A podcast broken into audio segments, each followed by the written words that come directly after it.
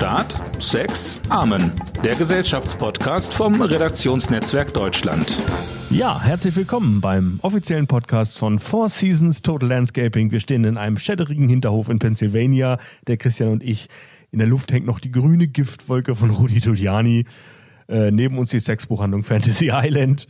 Etwas weiter ein Krematorium. Kann man, Christian, kann man die Präsidentschaft von Donald Trump sachgerechter entsorgen als in diesem Hinterhof? Für mich die Panne des Jahres. Du hast, du hast mir, du hast mir versprochen, dass wir im Four Seasons Hotel einspringen ja. und ja. da richtig schönes Frühstück kriegen ja. und, und den Podcast auf, aufnehmen. Und jetzt stehe ich hier auf irgendeinem so schäbigen Hinterhof. Mit einem Pappkaffee in der Hand und einem alten Croissant. Ja. ja, so ist es halt. So ist es, wenn man was ja, so Großes... so ist es, wenn man mit dir was zusammen macht. Wenn man was Großes erwartet und was Kleines bekommt. Es ist ja, was ich ja lustig finde, es ist ja bis heute nicht abschließend geklärt, wie es eigentlich dazu kam. Die, die wahrscheinlichste Zur Variante... Präsidentschaft? Das auch, ja. Doch, da, ich glaube, darüber ist schon äh, viel ja. äh, analysiert worden. Aber die wahrscheinlichste Erklärung im Moment ist, dass Donald Trump das Four Seasons in Philadelphia bestellt haben soll, als Ort für die Pressekonferenz seines Legal Teams. Und äh, das Hotel dann abgesagt hat. Und nun musste dieses Team irgendeinen Ort finden, der irgendwie auch Four Seasons heißt. Und das Ergebnis ist einfach großartig. Ja. Aber äh, die, du sagst, die Präsidentschaft von Donald Trump ist entsorgt. Da würde ich jetzt mal von ausgehen, ich lasse mich nicht anstecken von diesem, von diesem vorsätzlichen Zweifel, diesen, diesen, diesen manipulativ gestreuten äh, äh, Zweifelsansätzen, die da jetzt Tag, seit Tagen, ich meine, der qualitative Unterschied zwischen dem Telegram-Kanal von Attila Hildmann und dem Twitter-Feed von Donald Trump strebt allmählich gegen Null. Ja. Was da im Moment an Unfug herausgeblasen wird. Ich lasse mich nicht anstecken. Joe Biden wird U S-Präsident. Dein Wort in Gottes Ohren. Ich äh, bin im Moment auch voller Hoffnung, dass es so kommt. Was heißt denn Hoffnung? Ja, ich darf daran erinnern, dass er eine demokratische Wahl gewonnen hat, bei der es keinerlei Anzeichen für Betrug oder irgendwelche Manipulationen Absolut. gab. Ich darf aber daran erinnern, dass Donald Trump offenkundig gerade zumindest vieles versucht, zumindest bis Anfang Januar, bis die Senatswahlen in in Georgia, äh, also die Nachwahlen stattgefunden haben, ähm, die Übergabe und die Präsidentschaft von Joe Biden so zu sabotieren, dass ähm, ihm möglichst viele Steine in den Weg gelegt werden. Ja, aber ich glaube auch, äh, auch an der Front wird irgendwann Ruhe einkehren, in dem Moment nämlich, äh, wenn wir den einundzwanzigsten Januar zweitausendeinundzwanzig haben und auch Donald Trump feststellen muss, äh, dass es vorbei ist. Ja? Er wird keine Rallyes mehr halten, er wird keine äh, riesigen äh, Auftritte mehr äh, hinlegen. Es wird sich einfach, wenn alles so läuft, wie das im Moment aussieht, äh, mangels Relevanz einfach niemand mehr oder zumindest niemand außerhalb seiner Fanbase groß für das interessieren, was er sagt oder tut. Mhm. Ne? Und ehrlich gesagt, ich meine, wie war denn das bei dir? Die, die, die Erleichterung war größer, als ich das erwartet hatte. Dass, dass diese, dieser Gedanke, dass im Weißen Haus demnächst wieder einer wohnt, der Bücher liest, der schwierige Wörter kennt, ja. der, der humanistische Werte verkörpert, der irgendwas mit dir gemeinsam hat. Ja, vor allen Dingen war die Erleichterung bei mir so groß, weil es ja doch bis tief in die Nacht und auch noch am, am Morgen des, also mitteleuropäischer Zeit des Mittwochs, ähm, ja, doch vergleichsweise gut aussah für Trump. Man wusste, die Briefwahlstimmen kommen noch und das ist ja auch davon ausgegangen worden, dass sozusagen, dass einige rote Staaten dann noch im Laufe der Zeit blau werden, weil die Briefwahlstimmen erst später ausgezählt werden und so ist es ja auch gekommen. Aber na, also so zwischendurch hatte ich ehrlich gesagt äh, Herzklopfen. Ja, wir haben uns aber, glaube ich, auch einfach an vier Jahre Herzklopfen gewöhnt. Wir sind uns, wir fühlen uns einfach in Gegenwart dieses Mannes einfach nie sicher. Und das ist ja auch sein, sein, sein Instrument. Lass die Leute sich nicht sicher fühlen. Das ist, glaube ich, auch, er wird auch weiter destruktiv arbeiten, wenn er aus dem Amt entfernt ist. Mhm. Aber wie sagte Maria Callas, das Publikum klatscht nicht für das, was vergangen ist. Er würde sich, also es ist schon, ich sag mal, es ist eine Strategie, die jetzt Rechtspopulisten nutzen, um Zweifel zu sehen an der Integrität und, und von Wahlen und Institutionen. Aber also wenn der größte Erfolg seiner Armee von Anwälten in Anführungszeichen ist, dass sie in Michigan die Wahlbeobachter, dass in Michigan die Wahlbeobachter nicht mehr drei Meter Abstand halten müssen, sondern auf eins Komma dreiundachtzig herankommen dürfen. Mhm. Äh, damit kann ich leben. Also mehr Erfolg. Das stimmt. An der Legal Front gibt es bisher nicht. Donald Trump hat ja laut Medienberichten schon angekündigt, eventuell für zweitausendvierundzwanzig äh, als Präsidentschaftskandidat Nein, hat er nicht, hat er nicht angekündigt. Wenn es so wäre, wenn es so wäre, wäre das doch eigentlich eine, eine, ein Zugeständnis oder ein Eingeständnis einer Wahlniederlage jetzt, weil wenn er jetzt nicht verloren hätte, könnte er ja zwanzig vierundzwanzig nicht antreten. Die Washington Post hat geschrieben, und das fand ich sehr klug, er wird alles tun, um den Eindruck zu erwecken, er könnte zwanzig vierundzwanzig nochmal antreten. Er wird es aber nicht offiziell sagen, denn solange er es offen hält, ist das Interesse noch da, weil er theoretisch nochmal wichtig werden könnte. Und ich glaube, so einer wie er, dessen System schlicht nicht vorsieht, Niederlagen einzugestehen, der es nicht kann. Du kannst es ihm nicht abverlangen. Einer wie er wird bis an sein Lebensende davon ausgehen, diese Wahl wurde ihm gestohlen. Und alles, wirklich alles tun, um sich trotzdem äh, im Gespräch zu halten. Ich glaube, ich habe ernsthaft den Eindruck, sein äh, dieses Reality-Distortion-Field, äh, das ihn umgibt, das macht es ihm, glaube ich, intellektuell unmöglich, die Mechanismen dieser Wahl zu verstehen.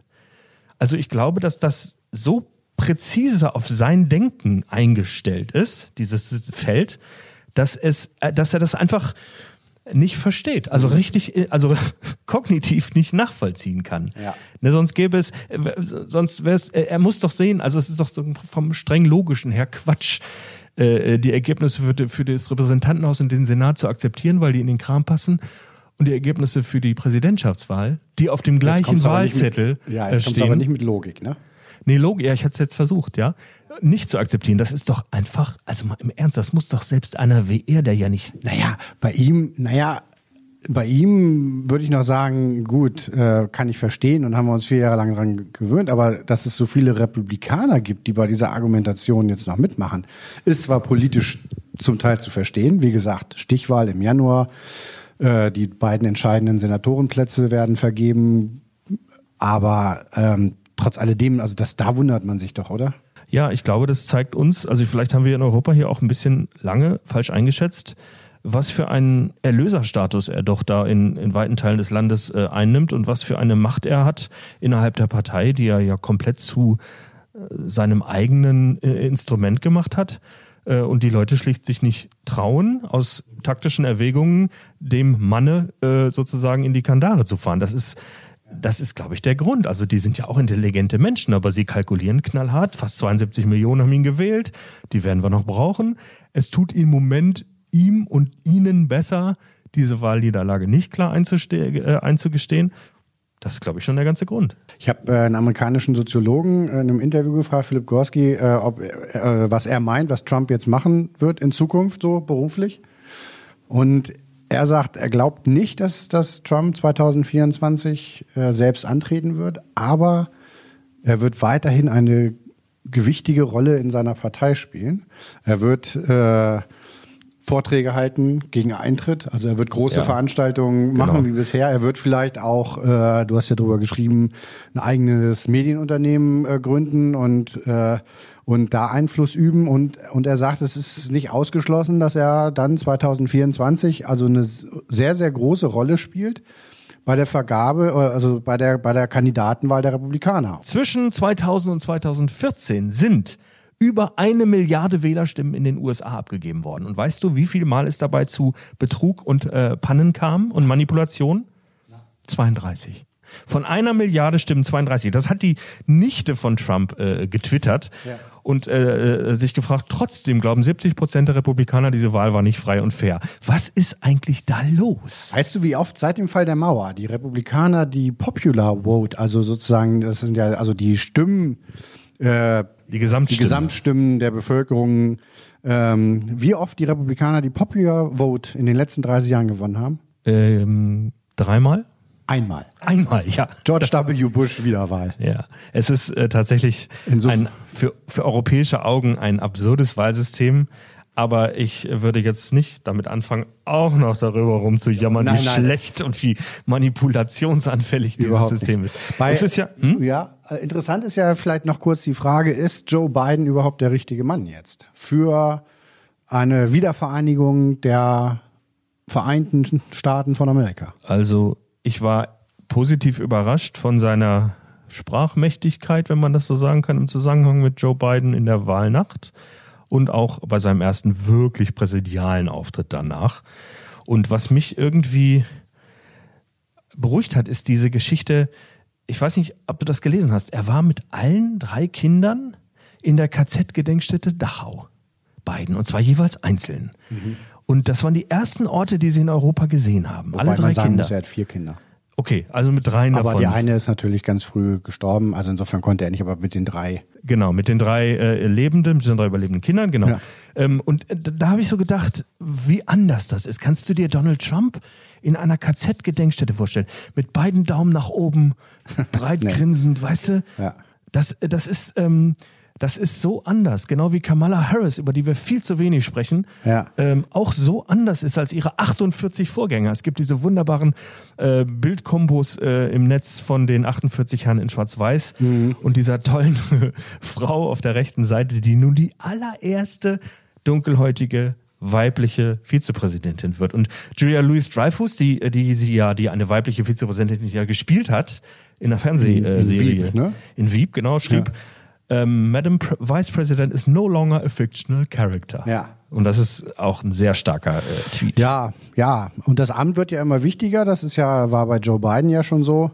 Ähm, und jetzt höchstwahrscheinlich auch, damit Kamala Harris quasi als neue Präsidentschaftskandidaten zweitausendvierundzwanzig, so nimmt man zumindest an, in Stellung gebracht werden kann. Es gibt ein schönes Zitat von einem Politiker, jetzt habe ich den Namen nicht präsent, dem vor hundertfünfzig Jahren äh, das Vizepräsidentenamt mal angeboten wurde, der hat gesagt, ähm, er möchte eigentlich erst beerdigt werden, wenn er auch wirklich gestorben ist. Ähm, Diese Ruf hatte das Vizepräsidentenamt ja Ja, das lange. ist, das ist ähm, vorbei. Ja. Joe Biden äh, ist sicherlich der richtige Mann, um jetzt, äh, weil er ein gemäßigter Politiker ist, äh, der, der äh, dieses Land wieder vereinen kann. Er wird mehrere Probleme haben, glaube ich. Mit Sicherheit. Das Erste ist natürlich, dass er, so wie es im Moment aussieht, höchstwahrscheinlich keine Mehrheit im Senat ha- haben wird, also die Demokraten nicht haben werden. Insofern ist eigentlich alles, was er innenpolitisch äh, angehen wird, äh, wird er kaum durchkriegen. Naja, dafür gibt es ja noch die äh, Instrumente der sozusagen der Direktverfügung, die äh, ja auch äh, Trump exzessiv genutzt hat. Willst du jetzt wirklich in die Feinheiten des... Äh Und was ich auch noch äh, der Gericht, der, der wichtig zu erwähnen finde, ist, dass er ja, äh, und das ist, glaube ich, darf man auch nicht unterschätzen, dass er ja nicht nur von rechts, also von den Republikanern Feuer kriegt, sondern in seiner eigenen Partei ja auch von links. Also jetzt kommen ja ähm, Alexandria äh, äh, Ocasio-Cortez. Gar nicht schlecht, ich sag lieber A O C, das einfach. A O C, genau. A O C. Oder Bernie Sanders, die ja nun... Äh, Biden unterstützt haben und stillgehalten haben, Elizabeth Warren ebenfalls, aber die jetzt natürlich sagen, also wir sind dafür verantwortlich, dass du gewählt wurdest. Die Arbeiterschaft, die hat äh, die Wähler angerufen, die hat getrommelt, die hat gewählt. Ne? Also ich, ich, ich glaube, das darf man nur nicht unterschätzen, dass es da innerhalb der Demokraten ja auch Strömungen gibt, ja, die sich spinnefeind sind. Aber ist das nicht schön, dass es noch eine Partei gibt, die nicht unter der Knute eines einzelnen Mannes steht, sondern die in der mehrere Strömungen ihren Platz haben, die ich, Linken, die Rechten, die Mittleren? Natürlich ähm, ist es toll. Ich, ich wollte nur sagen, so dieses, äh, man hat den, den Eindruck, äh, jetzt kommt Joe Biden und jetzt wird alles wieder gut. Ich glaube, den hat keiner. Also ich glaube, die, die, die, diese Hoffnung in der absolut, äh, Absolutheit hat niemand. Jetzt muss er ja vor allem erstmal sozusagen ins Amt. Ähm, und also wir haben darüber gesprochen, es gibt, C N N hat mit ganz großem Genuss massenhaft Stimmen von Republikanern gerade aus dem Jahr zweitausendsechzehn äh, gesendet. Ja. Ähm, die Demokraten sind schlechte Verlierer, weinerlich, Heulbabys, jetzt müsste man das Ergebnis aber doch mal akzeptieren und so. Das ist ein wunderschöner Zusammenschnitt. Und Trump selber, jetzt reden wir wieder über Trump, aber ein Zitat noch, twitterte zweitausendvierzehn, "What separates the winners from the losers is how a person reacts to each new twist of fate." So, also, wenn er seine eigenen Tweets, aber Gott, das ist auch zu viel verlangt, an das sich zu erinnern, was man vor sechs ja, Jahren getwittert hat. Das stimmt. Jetzt hast du gerade eine Breaking News gekriegt, oder? Ja. Ist das irgendwas mit Impfstoff oder so? Nein, das ist ein World Alert. Ein äh, World? Was ist ein, ein World Alert? World Alert ist praktisch wie Key Race Alert, nur ja. noch worldiger. Noch also worldiger? Noch, noch wichtiger, ja. Okay. A P hat getwittert, Kamala Harris ähm, wirft die Frage auf ihre Präsidentschaft, Vizepräsidentschaft wirft die Frage auf, wer sie denn im Senat vertreten wird, äh, ersetzen wird.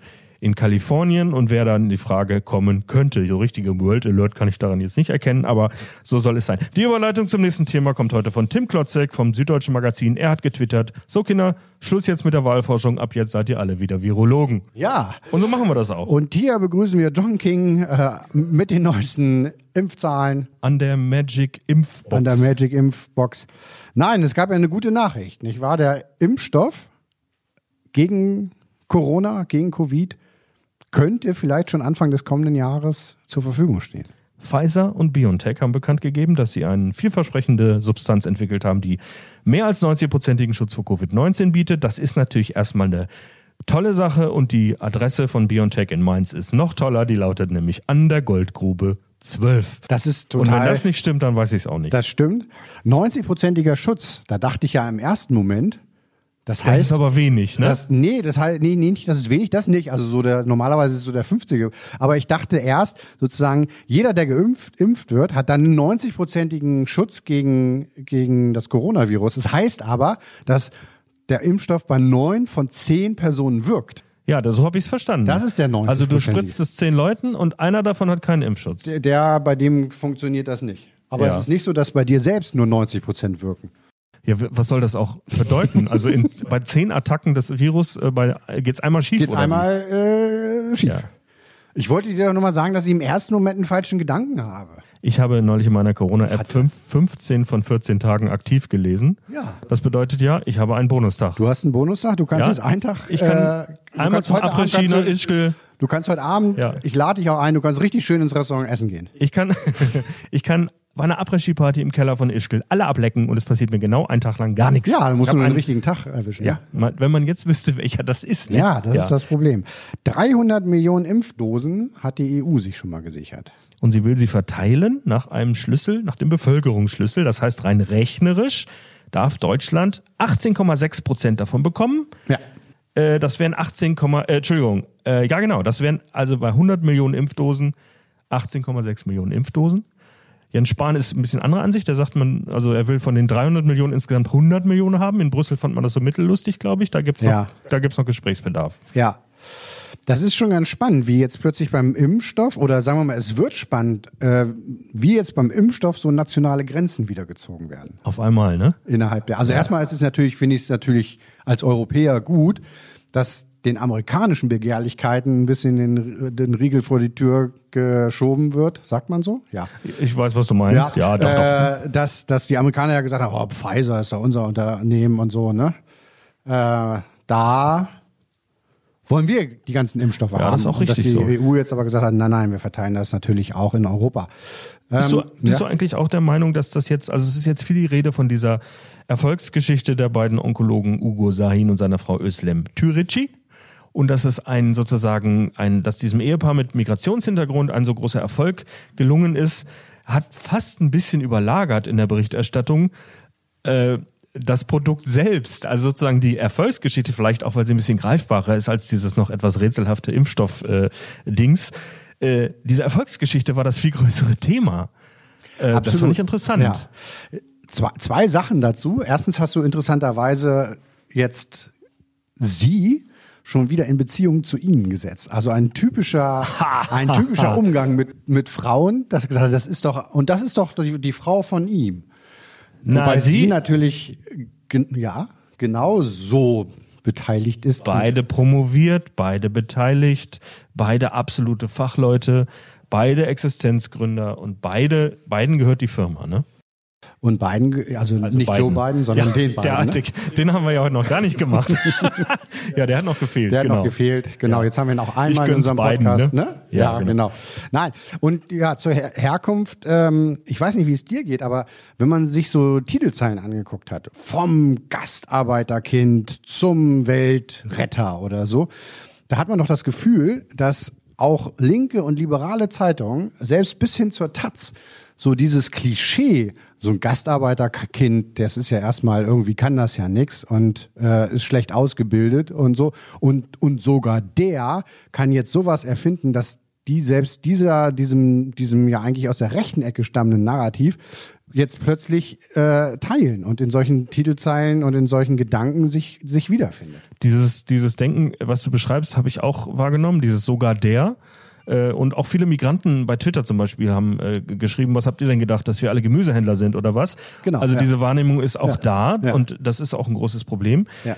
Ähm, trotzdem muss man natürlich gucken, gibt es ein, gibt es Gründe, warum jetzt speziell dieses Unternehmen so erfolgreich war? Es gibt jetzt Statistiken von der KfW, von der Kreditanstalt für Wiederaufbau, äh, von den sechshundertfünftausend Existenzgründungen äh, vor einem Jahr waren hundertsechzigtausend von Gründern mit ausländischen Wurzeln.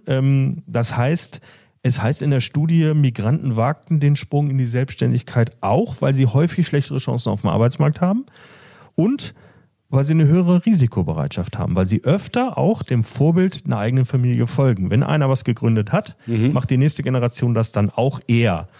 Das fand ich eine interessante Untersuchung, dass es da sozusagen möglicherweise vielleicht auch eine einen kulturellen Vorteil gibt beim Wagemut. Ich weiß es nicht, ob es stimmt, aber diese Studie hat Ansätze dazu erkannt. Mhm. Das fand ich dann doch wieder interessant. Ne? Also da muss man dann schon drauf eingehen. Und natürlich, ja, es ist natürlich interessant, ähm, natürlich auch die Menschen dahinter vorzustellen, auch die, die Geschichte ähm, des, de, des anderen Unternehmens CureVac äh, ist auch interessant. Äh, der Gründer, der, der letztendlich seit, seit Jahren an, einem, an so einem Konzept arbeitet, der, der, den aber keiner ernst genommen hat. Und jetzt plötzlich Ja. Äh, ist plötzlich ist das notwendig und er hat da ein riesen Start-up, das aber vor drei Jahren noch keiner äh, finanzieren wollte. Es wird, es wird Netflix-Serien über die, über die Impfstoffsuche nach dem Covid neunzehn Impfstoff geben. Es ja. wird äh, große Spielfilme dazu geben.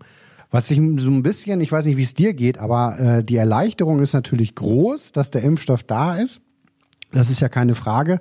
Ähm, ich habe so ein bisschen das Gefühl, es wird aber so falsch eingeschätzt. Also so nach dem Motto, jetzt ist ja Anfang der Jahr, des Jahres ist ja der Impfstoff da und dann dauert es ja nicht mehr lange, dann können wir wieder alle so leben wie, wie, wie vor einem Jahr oder vor anderthalb Jahren. Und da ist, glaube ich, ein Denkfehler, weil also es gibt Prognosen natürlich und Hochrechnungen, natürlich äh, gibt es da auch wieder unterschiedliche, aber, aber eine sagt, dass Äh, wenn man in einer Modellrechnung von sechzig Millionen Menschen ausgeht, also das ist ja noch nicht mal die deutsche mhm. Bevölkerung, aber wenn man von sechzig Millionen Menschen ausgeht und pro Arbeitstag sechzigtausend Umf- Impfdosen verabreichen würde, wird es mindestens vier Jahre dauern, bis alle durchgeimpft sind.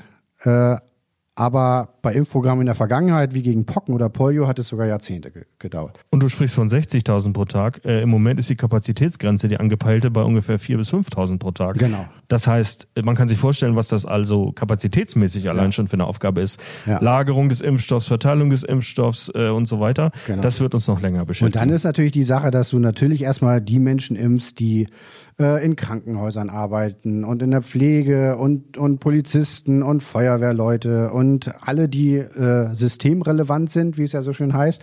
Und sagen wir mal, der Normal- und natürlich Menschen mit Vorerkrankung, ältere Lunge, Menschen, Bronche. Äh, jüngere Menschen mit Nierenproblemen, genau, Diabetes. Mit Bronchien, mit Lungenproblemen und so weiter. Und dann bist du ganz schnell erstmal schon mal bei ungefähr sechsunddreißig Millionen Menschen, die erstmal Vorrecht haben. Und ich glaube, da sind wir beide nicht dabei, Emre. Also ähm, auf der einen Seite glücklicherweise äh, vorerkrankungsmäßig. Ich werde meine Krankengeschichte aber. ja nicht ausbreiten, aber ich habe die Hoffnung, dass ich zumindest nicht ganz am Ende als allerletzter auf der Liste stehe. Nein, das nicht. Aber wie gesagt, dieses Denken so nach dem Motto, ach jetzt ist ja Frühjahr und dann ist aber, dann machen wir ein bisschen Impfung und im April äh, machen wir wieder High Life, so wie, wie vor einem Jahr. Ich glaube, das ist, äh, das ist eine Hoffnung, die nicht, die trügt, die ja. trügt und die nicht trägt. Das ist so und ich glaube, es ist auch jedem klar, dass, eine, die, dass die reine Impfung noch nie eine Pandemie beendet hat. Also es gab immer eine Reihe von Maßnahmen, die dazu geführt hat. Ja, ich freue mich sehr und das möchte ich nur ganz kurz mal sagen, Emre.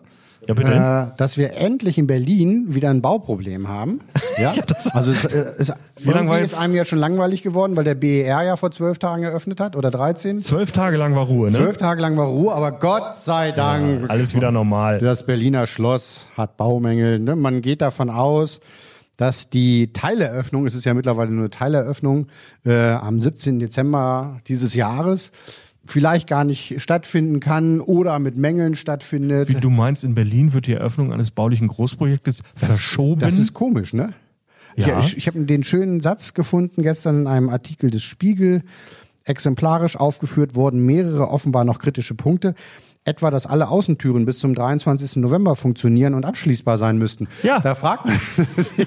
Das ist eine gute Idee. Also, das ist erstens eine gute Idee. Ja. Und zweitens, so als Laie, ich bin ja also weder Bauingenieur noch Architekt noch Statiker noch Türtechniker. Ja. Aber sagen wir mal so, die, die, die Fähigkeiten in Mitteleuropa und in anderen Teilen der Welt, aber nun sind wir gerade in Mitteleuropa, eine, ja. eine Außentür ja. herzustellen, ja. die abschließbar ist. Verrückt, ne? Sollte doch irgendwie fortgeschritten nein, nein, sein, hatte so, man das Gefühl, also in den letzten Jahrzehnten. Die haben so Saloon-Klapptüren bestellt, weißt du, so halb Ach hoch so. Wie vor der Toilettentür. Ja. Sowas haben die, und dann haben die gedacht, ah, ganz doof, und jetzt machen die so eine kleine Kette davor. Jetzt machen eine Kette. Ne? Ja. Eine kleine Kette davor, dann ist das abschließbar. Mit so, mit so, mit so einem ja. Tagebuchschloss. Ja, was so ein Herzchen. dreizehn-jährige Mädchen ja. haben. So ein so messingfarbenes Herzchen. Wurde denn, oder, oder die, die, äh, die Hand Handschellenschlüssel aus dem I P S-Heft von früher. Ja, wunderbar. Ne? Und mit den Plastikhandschellen. Mit den Plastikhandschellen. Und, und das müssen sie jetzt noch einbauen. So. Nee, aber jetzt mal ganz im Ernst, Kosten, das kann man doch nicht, also...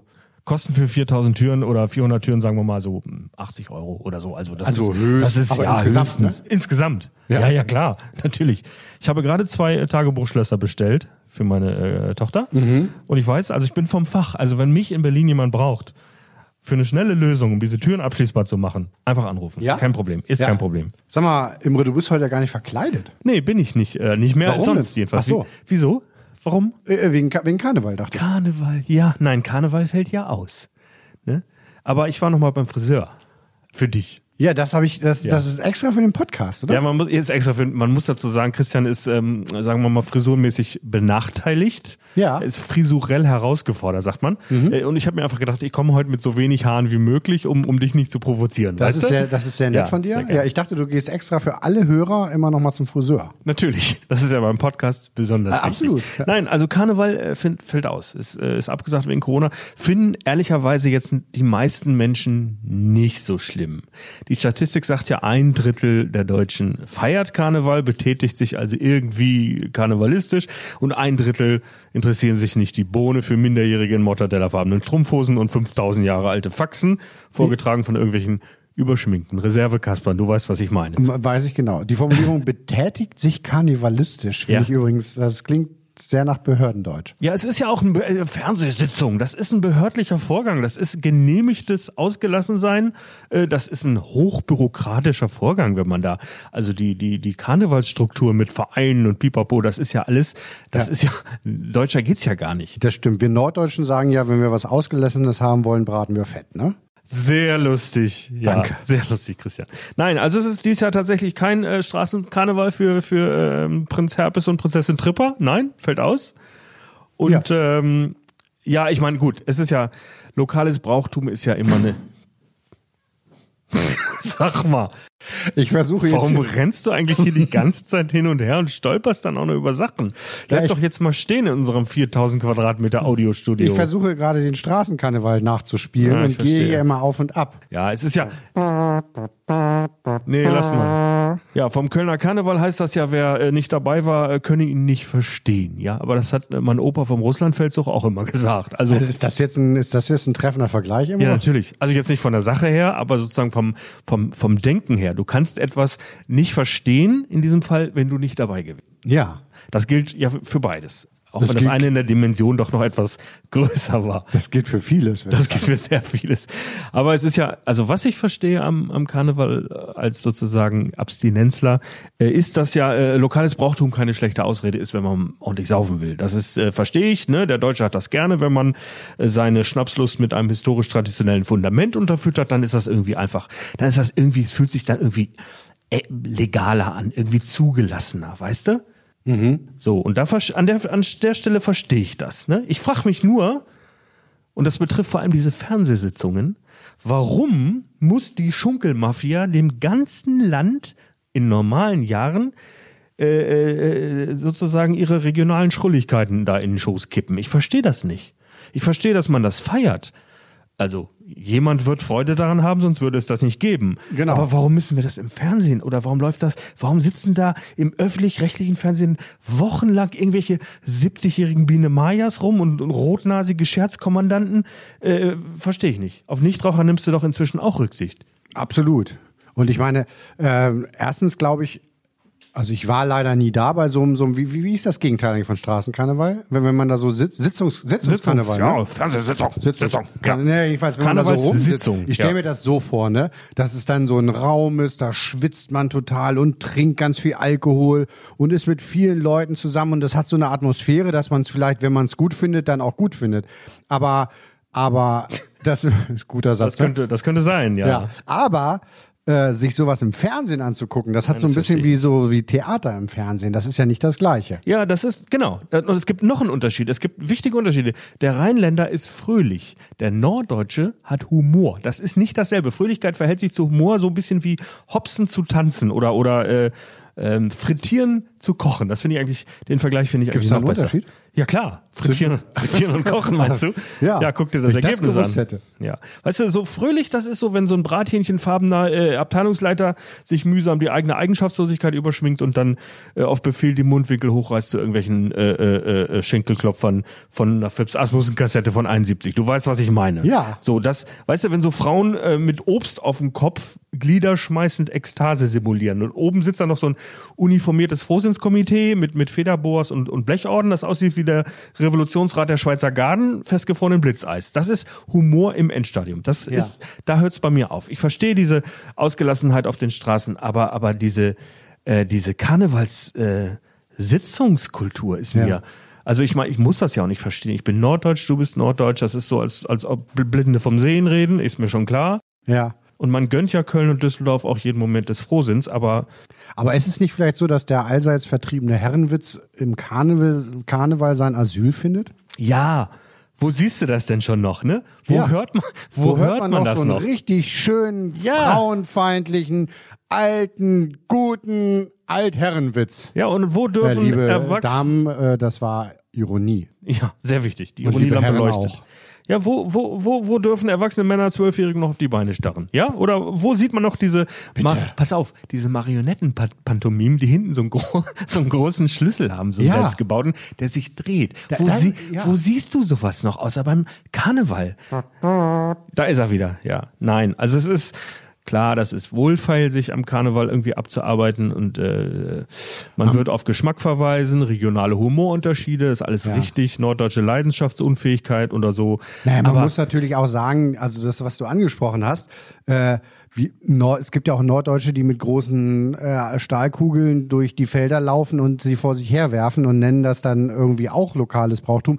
Hat ja seine Berechtigung. Aber, aber es läuft nicht um zwanzig Uhr fünfzehn im öffentlich-rechtlichen Fernsehen. Das, das ist der Unterschied. Das ist genau der Unterschied. Ne? Vielleicht ist auch das Problem. Wer weiß, wie die deutsche Geschichte verlaufen wäre, wenn es, oder sagen wir die deutsche Nachkriegsgeschichte verlaufen wäre, wenn statt Karneval Boseln Ja. zu sehen gewesen wäre. Oder wenn nicht einmal im, äh, im Jahr in der Tagesschau hinten der, der Rottweiler Narrensprung kommt. Der, ja. der Rottweiler Narrensprung. Oder die, das äh, Fastnetzbützerössle der Plenzler Zunft Altdorf Weingarten. Ja, kannst, das gibt's kannst, auch. Könntest du da noch mal ganz kurz ein paar Konsonanten einfügen? Ja, ich hab's ich hab, nicht verstanden. Ich hatte gesagt, alemannische Fasenacht, hatte ich gesagt. Ich hatte es noch anders, äh, anders formuliert. Ah, ja. also. Ne? Ja. Ich war, weißt du, was ich neulich im Fernsehen gesehen habe? Woher soll ich das wissen? Ich habe eine Lach-Yoga-Lehrerin gesehen. Um Gottes Willen. Ja, und das geht ja so in dieselbe Richtung. Die, da stehst du im Park rum und lachst über nichts. Also lachst du nicht über fünftausend Jahre alte Witze, mhm. sondern da lachst du über gar nichts. Die sagt, äh, das ist gesund, weil während des Gelächters zweihundert Muskeln aktiv sind. Jetzt frage ich dich, gibt's einen bekloppteren Grund zu lachen, als dass das gesund ist? Was soll das denn? Das ist wie, äh, ist Lachen wie Brokkoli oder Lebertran oder so, weißt du? Irgend so ein Pflichtdings, dass man Menschen einbimsen muss, damit die sie nie hauen oder, oder so. Ja. Was soll denn das? Muss ich, äh, muss ich mich jetzt auch noch äh, beim Lachen irgendwie vor irgendwelchen Gesundheitsmenschen äh, rechtfertigen? Ich lache, weil ich, Entschuldigung, ich lache, aber das ist echt gesund. Ja, ja. Nee, ich, genau. Ich, ich lache nicht über, äh, ich, ich lache nicht über ihren, über ihre Unfähigkeit gerade äh, das und das zu machen, sondern das ist nur, nur gesund. Weil es gesund ist, Weil's ganz Gesundheit. Genau. Ne? Sie ja. sagt, Lachen verbrennt fünfzig Kilokalorien in zehn Minuten. Ja? Hm. Weißt du was, mit Karacho gegen die Mauer laufen verbraucht auch fünfzig Kalorien und ich mach's trotzdem nicht. Wenn du gegen die Wand läufst, lache ich jetzt aber. Dann ist es für uns beide gesund. Das würdest du jetzt gerne sehen. Ja. Nein, mache ich nicht. Die Lach-Yoga-Frau hat gesagt, Mütter, die einen Charlie Chaplin-Sketch gesehen haben, äh, haben anschließend mehr Glückshormone in der Muttermilch. Ja, ich frage mich da, Mütter, die Charlie Sheen gesehen haben, haben die dann Alkohol in der Muttermilch oder was? Ja, ich verstehe es nicht. Ja. Nein, also warum erzähle ich das? Weil dieses sozusagen aus Enthemmung mit Ansage ist ja beides irgendwie. Und das ist mir tatsächlich irgendwie fremd. Also es hat natürlich eine Funktion, logischerweise, wenn du dir vorstellst, dass es beim Karneval ja nicht nur um Alkohol geht und um das Verkleiden, sondern auch darum geht, dass man plötzlich sich mit Menschen, die man nicht kennt und die man vorher vielleicht auch unverkleidet nicht angesprochen hätte, sich nett unterhält, ein Gläschen trinkt und, und vielleicht dann auch einander küsst. Prinzessin Herpes und Prinzessin Tripper. Und dann äh, vielleicht sogar miteinander im Bett landet, dann ist das doch eine Form, die schön ist. Es ist auch ein schönes Beieinander. Es ist natürlich nicht immer schön, wenn man dann am nächsten Morgen vielleicht beim Abschminken oder beim Aufwachen Äh, merkt, dass man jetzt plötzlich neben der Freundin des besten Freundes liegt oder neben ähm, der Abteilungs, äh, dem Abteilungsleiter oder der Abteilungsleiterin oder wie auch immer. Aber damit muss man leben. Aber es ist natürlich eine Form der Befreiung von Konventionen. Ja, das ist genau das, warum ich damit Probleme habe, glaube ich. So. Weil die Bist du so ein Konventionsfanatiker? Im Gegenteil. Ich sage, ich brauche keinen... Es ist ja es ist ja ein Konventionsbruch in geschütztem Rahmen. Du schläfst und mit der Frau deines besten Freundes auch ungeschminkt, oder was? Nein, das ist so ein Konventionsbruch mit Ansage. Das ist so erlaubter Widerstand. Das ist so, als ob der, der Oberbürgermeister dann milde lächelnd sagt, ja, heute dürfen sie mal, meine Untertanen, weißt du. Und dann aber bitte husch wieder in die, in, zurück in die Regeln und zurück ins, in, in die Konvention. Das finde ich daran so, so ja, ja, unangenehm. Also das ist tatsächlich... Warte. Telefon? Nee, ist nicht Donald Trump. Ist das C N N? Nee, ist nicht, ist nicht Donald Trump. Ich dachte. Ja, wieso hast du gehofft, dass du Verteidigungsminister wirst? Oder? Verteidigungsminister, nee. Ähm, du wärst der Fünfte nur in vier Jahren. Also hallo? Ja. Und Schalke null vier hat mehr Trainer. Ich glaube, ich wäre gut geeignet, gut geeignet, um Putsch zu leiten. Du? Ja. Ja, glaube ich auch. Du Absolut. Bist, ja. Würde ich machen. Ja? Christian? Geschminkt oder nicht? Verkleidet oder nicht? Das war die neunte Ausgabe unseres Podcasts Staatsexamen. Ja. Wir freuen uns, dass ihr zugehört habt und wir würden uns auch freuen, wenn ihr das in der diesmal schon nächsten Woche wieder tut. Und wenn ihr Lust habt und euch gefällt das, könnt ihr ja gerne mal ein Herzchen oder ein Sternchen oder auch mehrere hinterlassen an den äh, entscheidenden Stellen im Internet oder uns mal schreiben, wie euch das hier so gefällt und was euch fehlt oder was euch nicht fehlt. Ähm, ob Christian weiter mitmachen soll oder nicht. und Oder, oder ich, genau. Ich könnte, ich, ich ja... Ich Dann könnte auch einfach Imres Notizen vorlesen, alleine. Notizen? Ich habe, keiner von uns hat hier Notizen. Wir machen das doch alles auswendig, Christian. Weiß ich doch. Vielen Dank fürs Zuhören und bis zur nächsten Woche. Tschüss. Tschüss.